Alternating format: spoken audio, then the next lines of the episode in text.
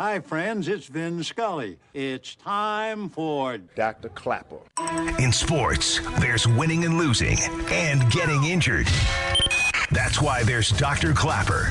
Dr. Klapper is the former head of orthopedic surgery at Cedar Sinai. The Weekend Warrior Show with Dr. Klapper, presented by Cedar Sinai.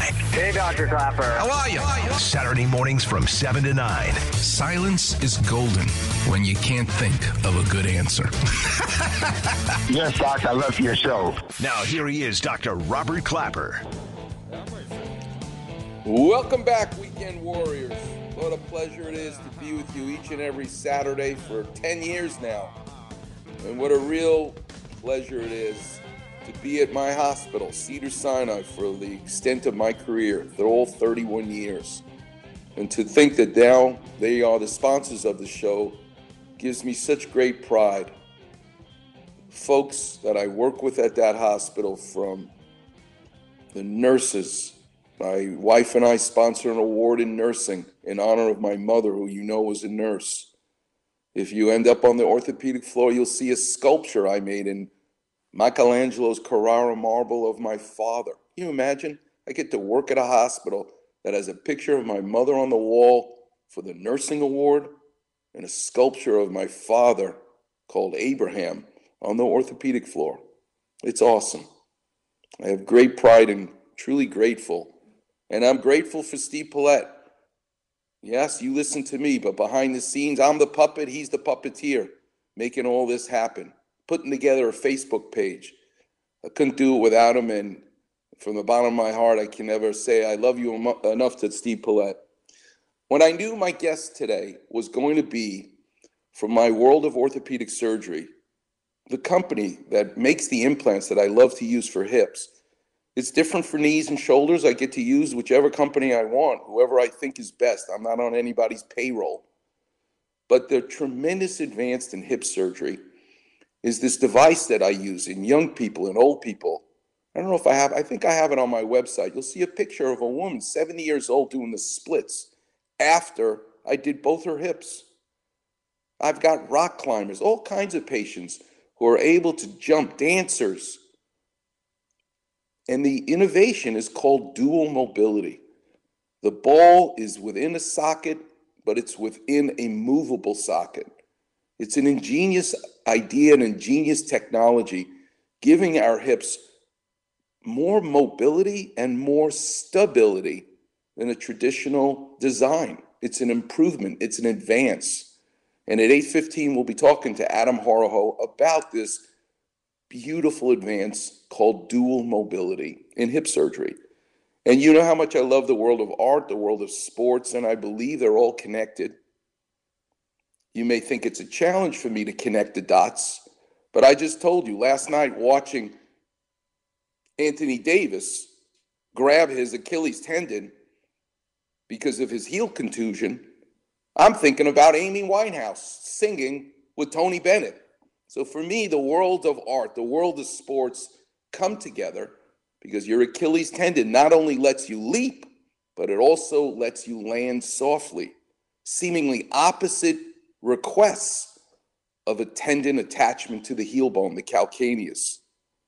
Tony Bennett being older than Amy Winehouse, singing together as a duet. That world of opposite requests, that's where the real magic happens. So all week long, I'm thinking about dual mobility in art, dual mobility in sports. And in art, I thought about the greatest example of dual mobility. And that is when at age 85, he's an old man. Now he's 95. Tony Bennett, Bennett's son said, You know what, Dad? You should be singing with the people who are young, but sing your songs and bridge the gap with the young audience, with their favorite singers. And it's a magical thing that took place because it's Tony Bennett. Let's listen to Tony Bennett singing with Amy Winehouse, who he says was his favorite singer to sing with of all the young singers Lady Gaga, Queen Latifah, Billy Joel, the people he sang with on the duet album. Amy Winehouse was his favorite. Let's listen to the chemistry and the magic of the two of them. Number 14. I spend my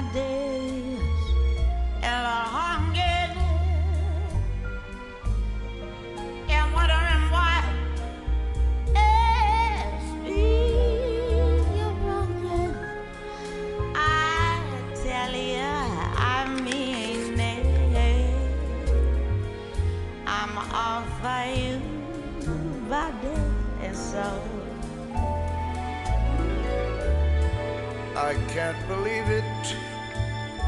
It's hard to conceive it that you turn away romance. Oh. When it was suggested that Amy Winehouse be in the duet with Tony Bennett, everyone got nervous. Tony, how are you going to be able to handle her? She's a loose cannon. Number four, let's listen. She was just very apprehensive as to what was going to happen. And uh, everybody just said, Oh, I don't know how you're going to handle her. And I, I but I felt completely different. I said, Boy, she really loves to perform. And uh, what turned the key at the record date, I said, You know what? I said to Amy, You know, you sound a little like. Uh, um, there's one of the great uh, jazz singers, Dinah Washington. Number five. Well, the minute she heard that, her eyes popped wide open and completely inspired. She said, "You, you know that, you know that I like Dinah Washington?" And I said, "I said it just sounds wonderful." Because I, I said I, she was a friend of mine. She was a friend of yours. You knew her. She was all excited about that I knew Dinah Washington, and that was her main inspiration at the moment. And hmm. from that moment on, the record came out just beautiful. Number seven.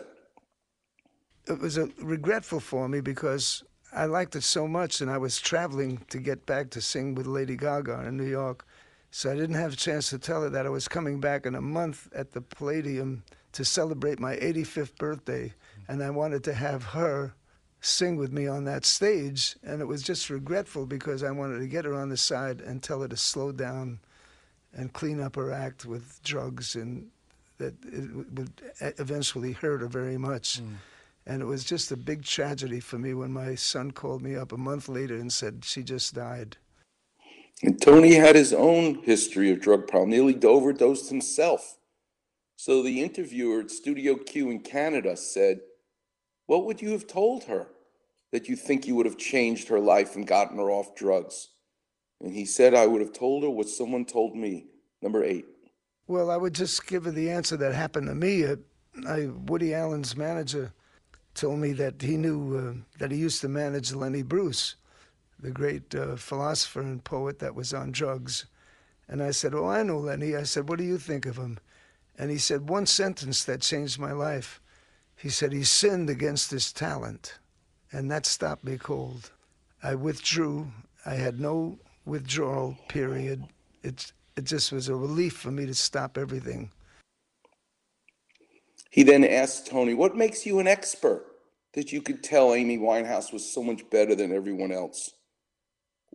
What makes Coach Mike Ditka such an expert to think about using a 350 pound defensive lineman as a running back? What makes Adam Horoho, who we're going to talk to in a few minutes, an expert that this dual mobility hip is so special? Well, you ask Tony Bennett, what is it that makes you an expert? This is his answer. Number nine. It's called ears. If you happen to have the ears of a musician like I do, I'm blessed with that. I could tell right away if someone is genuine or if they're just not singing in tune or something wrong, if there's something wrong. But the gift of uh, improvisation, of uh, uh, knowing to take a chance, uh, to say something and mean it from your heart, from your spirit, and be honest.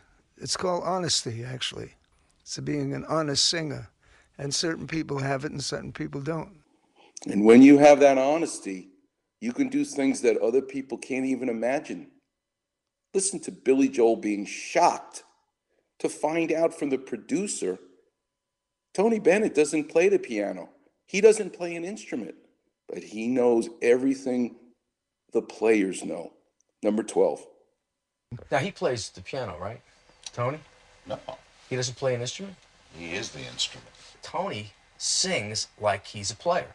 He's hearing all the notes in the chord. He does. He's got a full palette to pick from. And Tony's obviously learned his instrument well. Oh, the good life, full of fun, seems to be the idea. Number 13. You won't really fall in love, for you can't take the chance. So be honest with yourself. Don't try to fake romance. Yes, the good life, to be free and explore the unknown. The good life, to be free to explore the unknown. That's what allows you to take on the challenge. Where in sports do we see dual mobility? Listen to this story. Let's go to number one. Bill Walsh's 49ers were handing it to what was to become one of the most dominant defenses of all time. Pre Super Bowl shuffle, Mike Ditka's Bears. In the third quarter, Walsh had his guard Guy McIntyre line up in the backfield to pave the way for this Wendell Tyler touchdown run. Barrels into the end zone, 49er touchdown. With the game no longer in doubt, Walsh was still using McIntyre in the backfield, and Bears defensive players were not happy. That just wasn't normal protocol in those days. Well, now enters dual mobility in sports. Mike Ditka remembered that, and now in the 1985 Super Bowl run that the Bears went on, he decides, you know what? Dual mobility. I'm taking my defensive lineman who weighs 350 pounds, and he's going to run the football. The hell with the running back. Number two. Up 26 to 10 late in the fourth quarter, it was payback time. So into the game trots rookie defensive tackle William the Refrigerator Perry. All 335 pounds of him to play offense. Except unlike Walsh, Ditka's plan wasn't to have Perry block. And the handoff to William Perry playing in the backfield with a minute to go. William the Refrigerator Perry carried the ball. Uh, I think that might be a message to the Angus formation from last year in the NFC Championship game. And now here, Pat Summerall and John Madden get so excited to talk about dual mobility in sports, seeing William the Refrigerator Perry score a touchdown. Listen to John Madden. He goes so over the top. I just love it. Number five.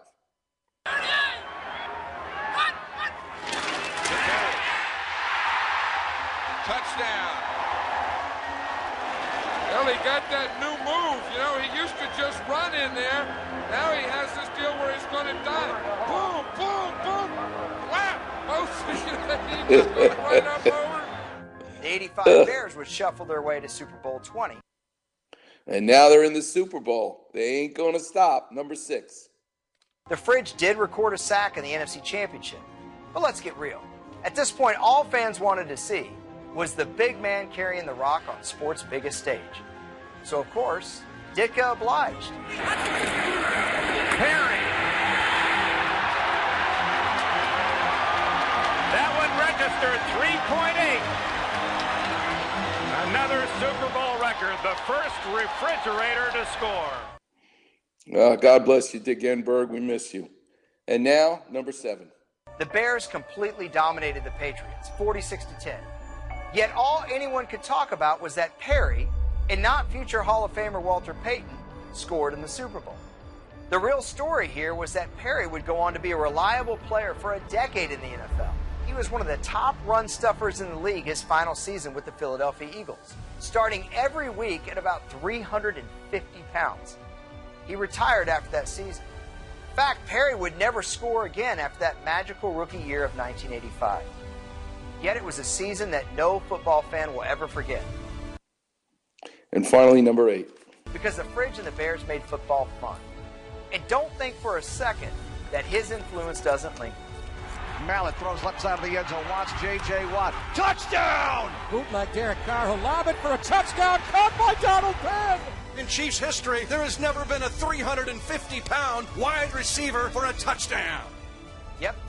All because Mike Ditka didn't like Bill Walsh using an offensive lineman in the backfield. How about that? How about that? Coming up next, we're going to get into the whole idea of dual mobility in my world of orthopedic surgery and hip surgery. We'll be talking to the great Adam Horoho, calling in from Indiana and Biomet. You're listening to the one and only Weekend Warriors show here on 710 ESPN.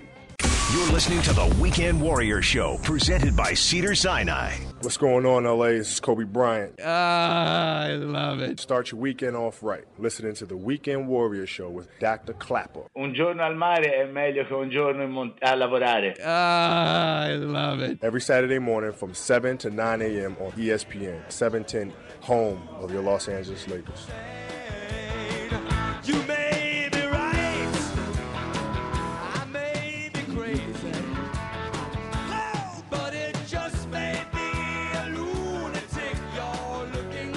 It just may be a lunatic you're looking for.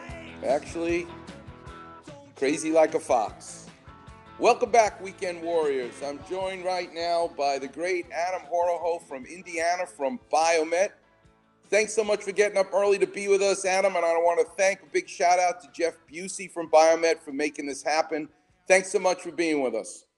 Hey, thanks for having me. You got me okay? Can you hear me? I, yep, we can hear you just fine. I got a warm place in my heart for Biomet because it was Dane Miller, the man who started Biomet, who I met with, who said, You know, Dr. Klapper, you don't have a bad idea here. I love this idea of yours, these new tools you want to design for the operating room. And thus was born the ultrasonic tools that I designed as a resident that now are used all over the world, thanks to Biomet and thanks for me meeting Dane Miller all those years ago. Did you ever cross paths with Charlie Rye or Joel Pratt? And never have. Because those were the two guys in your position at Biomet at the time who really helped Yeah. bring it along. But I love your company because of its ability to innovate. It's really at the cutting edge, trailblazing, the forefront, and it's, it's really why I love using the equipment that you that you guys make. So first, before we get started, Adam, who are you? Where'd you grow up? Where'd you go to school? What's your father do for a living? And how did you end up at Biomet? Well, I, I I'll start off by just saying you, you brought back some good memories with the uh, with the '85 Bears story. As a as a 13 year old in 1985 in northern Indiana, uh, watching the Chicago Bears and, and what they did was was pretty special. I was disappointed that uh, Sweetness didn't get the touchdown in the uh, in the Super Bowl, but but nonetheless, I mean that team was was remarkable. It's a shame they didn't, didn't uh, go back and repeat again, but. Uh, Yep. I, I grew up in northern Indiana. I've been with uh, Zimmer Biomet now for for about 15 years, uh, various roles. Uh, I've been in the, the hip department for the last eight years. Um, you know, I help uh, work with guys like Jeff Busey quite a bit and travel around and, and talk to surgeons like yourself about, you know, the concepts of our product and the different, you know, options we have, the instrumentation, et cetera. Um, it's an honor and a blessing for us to be a part of what, you know, what you guys do. It's, and Mhm. we're just very grateful to be able to, you know, to work alongside you. And as you know, we're going to talk about the concept of dual mobility today and, uh, you know, the, the benefits it brings patients, certain types of patients for sure. But to just be a part of that and see a, you know, help get a patient back to, uh, you know, normal level of activity and kind of giving their, getting their life back in order. Um, it's really special. It's a cool thing to be a part of. Tell me about school. You went to college. Where'd you go to college and what did you study? Well, I went to Purdue and I studied uh, marketing. Uh, my oldest son is actually a sophomore at Purdue right now. Uh, I'm a big, uh, big Big Ten guy. Love Purdue. We go down to the football games every every chance we get. This year, unfortunately, no. But um, you know, my son is actually a, uh, a manager on the basketball team, so occasionally I get to see him on national television, uh, rolling out the sweat mop. You know, What does what does what does Drew Brees mean to the Horoho family? well, uh, he, he means a lot. Now, when I was there, uh, the the football team wasn't all that great, um, and then my brother followed me uh, to Purdue, and he was there during the Drew Brees era, and it just, I mean, Drew Brees, Joe Tiller, what they did, bringing basketball on grass, they made they made it fun. They made football a lot of fun, a lot of you know, a lot of passing, pass, pass, pass until until you get it right. And uh, Drew Brees is just a remarkable person. The things he's done for uh, the university and, and the donations he's made, um, the loyalty he has to the school. I mean, there's uh, there's not too many people that uh, wouldn't say Drew Brees was was an absolute blessing to to Purdue. So I'm sitting on the couch one day. I don't know where Purdue is from a hole in the wall. Okay, I'm a Jewish guy from New York who now lives in Los Angeles. For me, Indiana is the state you fly over on the airplane. I don't know from nothing. Sitting on the Right. couch and I'm watching the Rose Bowl. And now on ESPN, they're interviewing these two offensive linemen who basically don't have a neck. Their head is attached to their shoulders. These guys were huge, and they're wearing suit and ties because they're in the Rose Bowl. And they both have black marks still on their cheeks. And the interviews say to these two Midwestern gigantic guys, Angus cows, fellas, you got your suit and ties on. You're you're doing interviews. Why do you still have that black mark on your cheeks like you would be wearing during a game? And both of these offensive linemen said, because our quarterback has a giant birthmark on his cheek, and he's Right, very right. self-conscious about it now that he's getting all this notoriety because he's led Purdue to the Rose Bowl for the first time in a million years, and he's self conscious about it.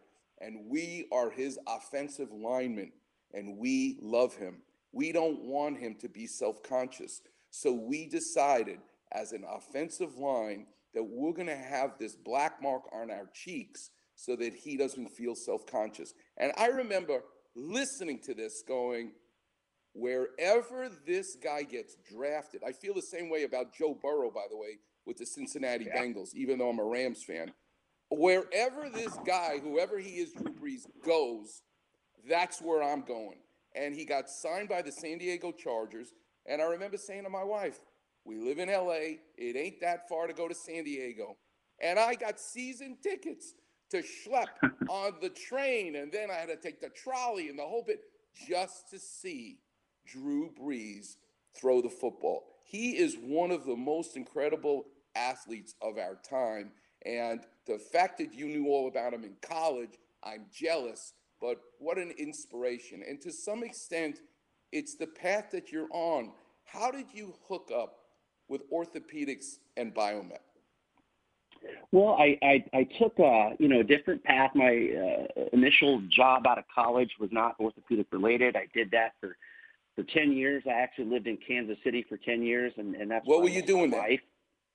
So I was a I was a, a, sales engineer for a small manufacturing firm, and uh, had a had a territory that I covered and uh, lived there. Loved Kansas City. Kansas City's a great town. Fell in love with the Chiefs. Fell in love with the Royals. Got to go to the 2015 World Series uh, when they uh, when they beat the Mets, which was awesome. Um, but I ended up I always I always knew about the orthopedic business because I, I grew up in northern Indiana, and, and here in Warsaw, Indiana, is the orthopedic capital of the world. Um, several large firms got their start here and are still located here. Zimmer Biomet being one of them. Uh, you know, Zimmer uh, purchased Biomet about five years ago. I came from the Biomet side. Uh, but anyways, um, just reached out. I wanted to be a part of it. You know, I, I knew what they did. I, I knew it was just cool stuff, right? And I, I had some friends that that worked in the business. I reached out to them, made contacts, and ended up uh, getting hired on in 2006 uh, in the contracts group. So I uh, negotiated national contracts, purchasing contracts, and then uh, really wanted to get into the clinical side of it. So, uh, but like I mentioned, eight years ago, made it made a change, went to the the hip side of the business. Um, really fell in love with it. Had no interest in going anywhere now. I, I, I, I'm where I, would, I need to be. And uh, it's just like I mentioned, it's fun. It's a it's a highly successful surgery. You know that, uh, and it's it's fun to be a part of it. So, Mhm. So tell us now that you have the behind the scenes perspective, what is happening in the world of hip arthroplasty, of total hip replacements, and giving people their life back when they have bone on bone and groin pain and can't sleep through the night? What's new? So you know, we're going to talk a little bit about dual mobility, and although it's not really a, a novel design, it's been around in the you know since the 1970s in Europe. It's it's only been here in in the U.S. for about the last decade, um, and we'll talk a little bit about kind of where that's being used and, and the benefits of it. But you know, I mean, anything that we've done in, in hip, you know, it's hard to it, it it is hard to improve on such a high degree of success. But that doesn't mean we aren't constantly trying to figure out new, better ways to do things. Um, you know, the implant materials are, are really, really good. The implants themselves are good. We're all constantly trying to make better instrumentation that helps you in the OR be more efficient. You know, help you to to hopefully you know reconstruct a patient um, more effectively. Um, but uh, but really, uh, this this concept of dual mobility is is is pretty neat in that you know, the small amount of, of unsatisfactory hips or uh, hips that have issue are really around the stability of the joint. And as you know that, and and what's most important is getting the, the components placed in the in the right orientation. But in addition to that, you have a subset of, of patients that may be a little bit more likely to have instability issues, and that's where dual mobility comes in. And what that means in plain English is the ball pop out of the socket or dislocate. And I will tell you, That's right. It's not only what we're learning now in orthopedic surgery is you can actually have had the surgery done successfully, but 10 years later, you now have more arthritis in your spine, making your lower body stiffer because you've got arthritis in your back. All of a sudden, this perfectly nice working hip replacement you had now can dislocate because your spine can no longer move the way it's supposed to. And that stress gets carried over to the hip joint, and now the hip pops out. And the dual mobility, particularly when you're dealing with young people because of the ceramic, but older patients who are now going to become arthritic in their lower backs, it's to the point now, Adam, that I don't see a reason not to use it every time you do hip surgery. Yeah. And, and I think you know there obviously we um, you know we don't practice medicine here at Zimmer Biomet. We rely on on you to decide what's best for for your patient. Um, it- today, the the gold standard is still the uh, you know a standard hip, which is consistent of you know a, a femoral stem, a ball that's typically made out of cobalt chrome or or uh, you, got different materials like ceramics, et cetera, and then a a know, cup that goes into the socket or goes into your pelvis with a polyethylene liner. What's unique about this design is that you know we, we basically took the ball and we shrunk it down to about 28 millimeters, and then we pressed it inside another ball, a larger ball. Now, this is the reason that's important is because um, the smaller ball produces less frictional wear. So you have, you know, it's it's you know it's going to tend to uh, wear a lot less because there's just you know smaller volumetric you know uh, wear on it. The bigger balls will tend to wear a little bit more. So what we did with the, the dual mobility design, which is really cool, is we combined these two: a big ball on the outside of a, of a small ball. The design, the uniqueness of the design forces that small ball to be the primary mode of articulation. So you capitalize on the benefit of the low volumetric wear. And it's not until the patient gets into a higher range of motion uh, that, that that outer ball actually articulates. So you get the effectiveness of the large ball, the more the greater uh, range of motion, the greater stability, but you also uh, are able to capitalize on low volumetric wear. So that's the beauty of it. And, and I know when talking to you earlier about it, you really you really gravitated towards that construct and have had a, a high degree of success with it. Yes, I have. Adam, do me a favor, stay on the line. Can you stay on the line? Absolutely. Again, needs to pay some bills. We'll come back because I want to get into your opinion about the future. Uh, no one has a crystal ball, but if anybody's at the forefront of what's happening next, you're the guy. And I really think it's informative for the weekend warriors, as I tell them, They're all either pre-op or post-op. Sooner or later, they're going to need an orthopedic surgeon in their life, and that's why this show is so popular. But I want to get into the future with you, Adam Horoho from Biomet in Indiana. What a joy to have you today. Weekend Warriors, we'll be doing that coming up next. You're listening to the one and only Weekend Warrior show here on E 710 ESPN. You're listening to the Weekend Warrior Show, presented by Cedars-Sinai. What's going on, LA? This is Kobe Bryant. The best entertainer. Forget going to the movies. Start your weekend off right, listening to the Weekend Warrior Show with Dr. Klapper. So the clapper was looking at the flapper. Can you imagine how cool that was? Every Saturday morning from 7 to 9 a.m. on ESPN, 710, home of your Los Angeles Lakers. Welcome back, Weekend Warriors.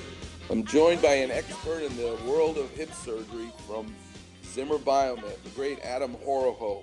Adam, I want to play a soundbite because I believe the world of sports, the world of art, the topic today is dual mobility, where the ball is spinning within a ball that gives greater stability so that the ball and socket joint doesn't dislocate, and it gives you more mobility. Uh, two opposite requests. You're an expert. Well, let's listen to dual mobility in the art world. When Tony Bennett is asked, why do you think Amy Winehouse, you're 85, she's 25, the opposite coming to the world of music, why do you think she's so different, so much better than everybody else? What makes you such an expert? How do you articulate it? Listen to what Tony Bennett said. Steve, let's go to number nine. It's called ears. If you happen to have the ears of a musician like I do, I'm blessed with that. I could tell right away if someone is genuine or if they're just not singing in tune or something wrong, if there's something wrong. But the gift of uh, improvisation, of uh, uh, knowing to take a chance, uh, to say something and mean it from your heart, from your spirit, and be honest. It's called honesty, actually. It's being an honest singer. And certain people have it and certain people don't. When I showed Dane Miller my idea of using ultrasonic dental tools that clean your teeth, modify them to make chisels to use in the operating room that ultimately became the Ultra Drive, he got it.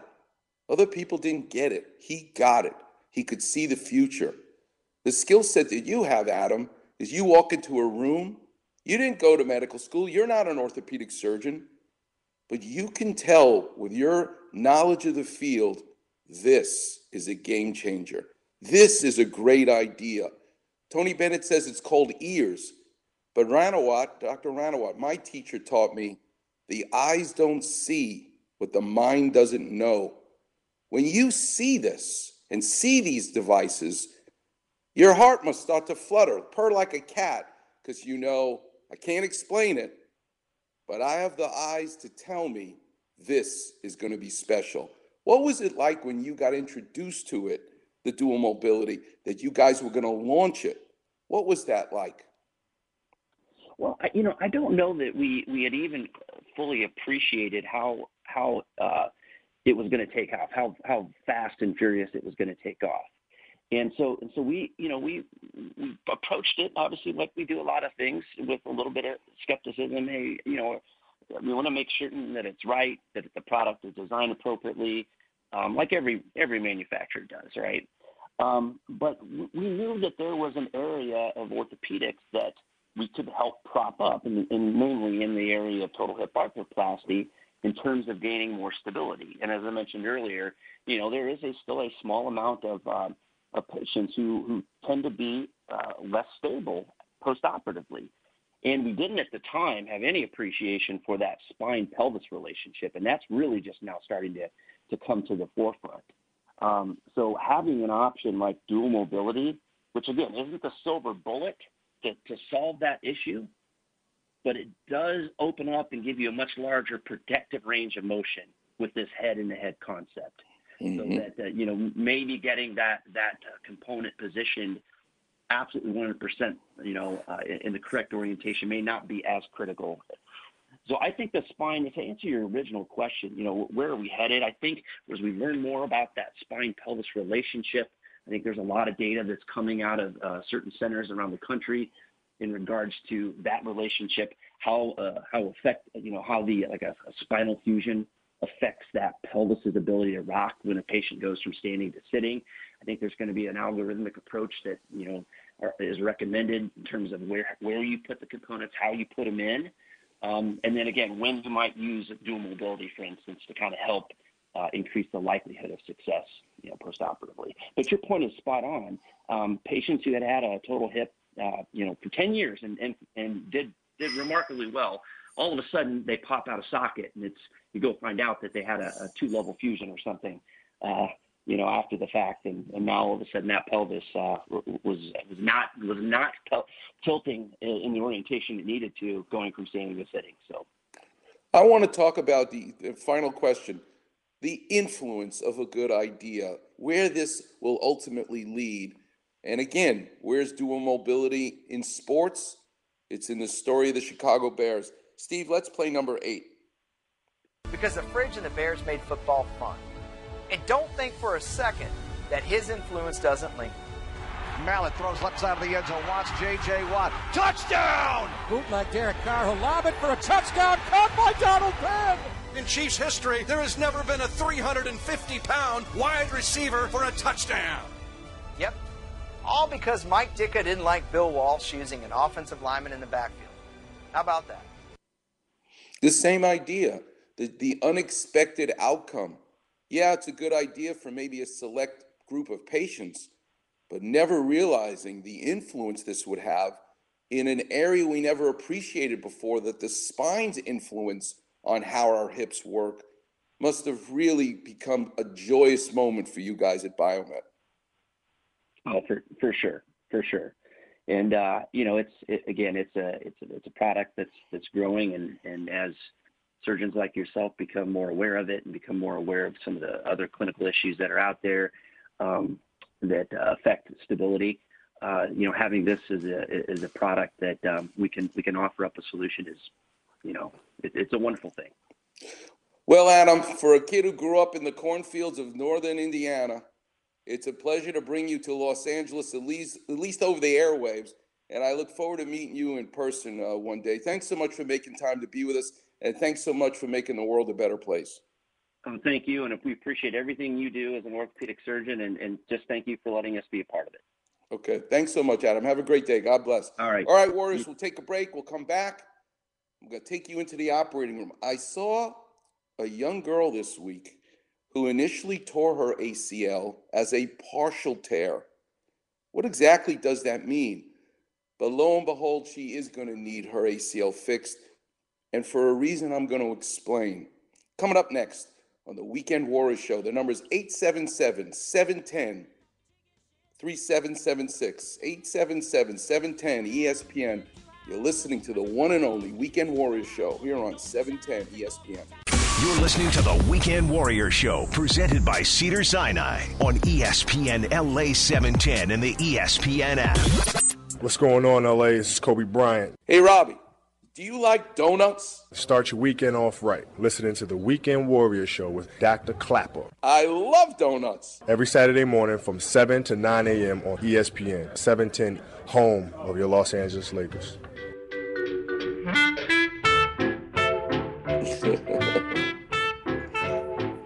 The Saints come marching in. Uh, oh. Paulette, you're amazing. This song's called Sweet Sue. You know why? Because she owns the donut shop up in Ventura called Good Time Donuts. And if you say, well, I don't want to eat donuts, which is, I feel bad for you, but if you say that, you'll eat muffins and you'll eat an oat bran muffin. She came up with the greatest recipe. She puts raisins and, get a load of this, dried oranges in the oat bran muffin. It is so good, even for a non health nut like me. That oat bran orange raisin muffin is just to die for. Fantastic. So go to Good Time Donuts. I want to talk about not the operating room so much, but a patient I saw this week who's now going to have to go to the operating room with me. Who, young girl, 30 years old, playing soccer one weekend, and heard a pop, felt a pop. Her knee swelled, and the swelling comes from the fact that there's a blood vessel in the anterior cruciate ligament. So when the ligament tears, so does the blood vessel, and it spills blood into the joint. This is why when you watch a football game, you see us orthopedic surgeons running on the field right away to quickly try and examine the player's knee because before the, the knee fills up with blood, that's our best chance to feel the stability of the joint. And there's a certain test we do, it's called a pivot shift, that it does not occur unless you've torn your ACL. It becomes more difficult to feel that movement in the knee once it fills up with blood. So if we can feel your knee before the blood occurs, we you know MRI is great just to finalize it, but I can tell you just from feeling your knee whether your ACL is torn or not. So this particular young girl, young woman, she heard a pop, felt a pop, and her knee swelled right away. And now, a month later, three weeks later, she comes to my office, and I can tell she has movement that she shouldn't have in her knee. She has a pivot shift. And I do an MRI. But here's what's interesting about her MRI. And here's a Klapper vision for you. If you've ever gone skiing and you're on that ski lift going up the mountain to get to the top so you can ski down, particularly if you're in Colorado or Utah, you'll see those forests of trees in between the ski lifts as you're sitting in the chair. And I just love looking at those aspen trees. They're these beautiful, so they look like telephone poles with branches and leaves on them because that's what they ultimately become but they're right next to each other, a forest of these aspen trees. And then if you look carefully, you'll see that one of them was probably hit by lightning in a storm. And instead of the tree falling all the way to the ground, occasionally you'll see the tree that was hit by lightning now leaning up against another tree. Essentially, it's a dead tree, but it didn't fall to the ground it banged into one of the other trees, and lo and behold, stayed at an angle, not vertical, but at an angle, and can actually survive because it's still straight up. It didn't pull, pull its roots completely out of the ground when it fell over. Well, when you tear your ACL, which on the MRI I can see attaches to the femur at the top, the thigh bone, attaches to the tibia at the bottom, and then you have the mid substance between those two points where it originates and where it ends up inside the joint. And I see the ligament right next to it called the posterior cruciate ligament. It's like I'm looking at two aspen trees. Well, one of them got hit by lightning. You tore your ACL during this sporting event. Most of the time, I see the ligament now lying horizontal because it ripped off the bone and it's lying like that aspen tree horizontal. But in the case of this young woman that I saw, she tore the ACL off the femur, off the top. She, her ligament got hit by lightning like a tree.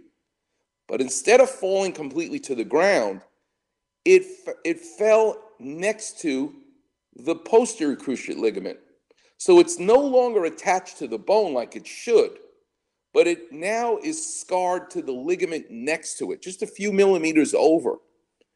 That, in many cases, the rare cases where I see people who tore their ACL, but they don't need surgery for it, is if they scarred down to the ligament living next to it in such a way that it is close enough to its original origin, they get enough stability in their knee that they can live happily ever after without fixing their ACL.